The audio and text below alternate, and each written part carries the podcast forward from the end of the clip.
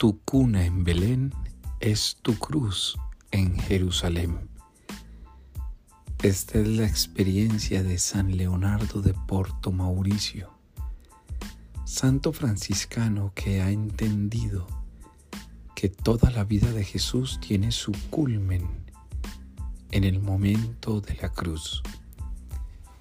El camino hacia la cruz es un camino de amor. Es el amor hecho cruz y la cruz hecha amor.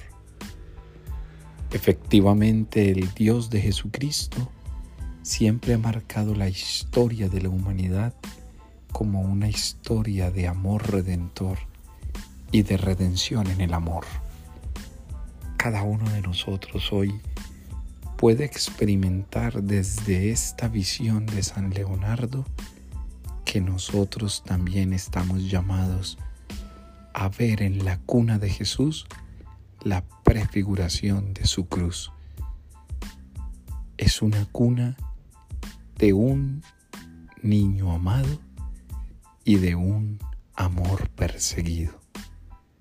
Será la cuna de aquel amor que es capaz de fecundarse gestarse y transformarse desde la cruz. Te invito para que hoy reconozcas aquellos momentos donde sabes que hay cunas de amor, pero en ese mismo lugar y en ese mismo sentir está el padecer de la propia cruz, de la propia vida.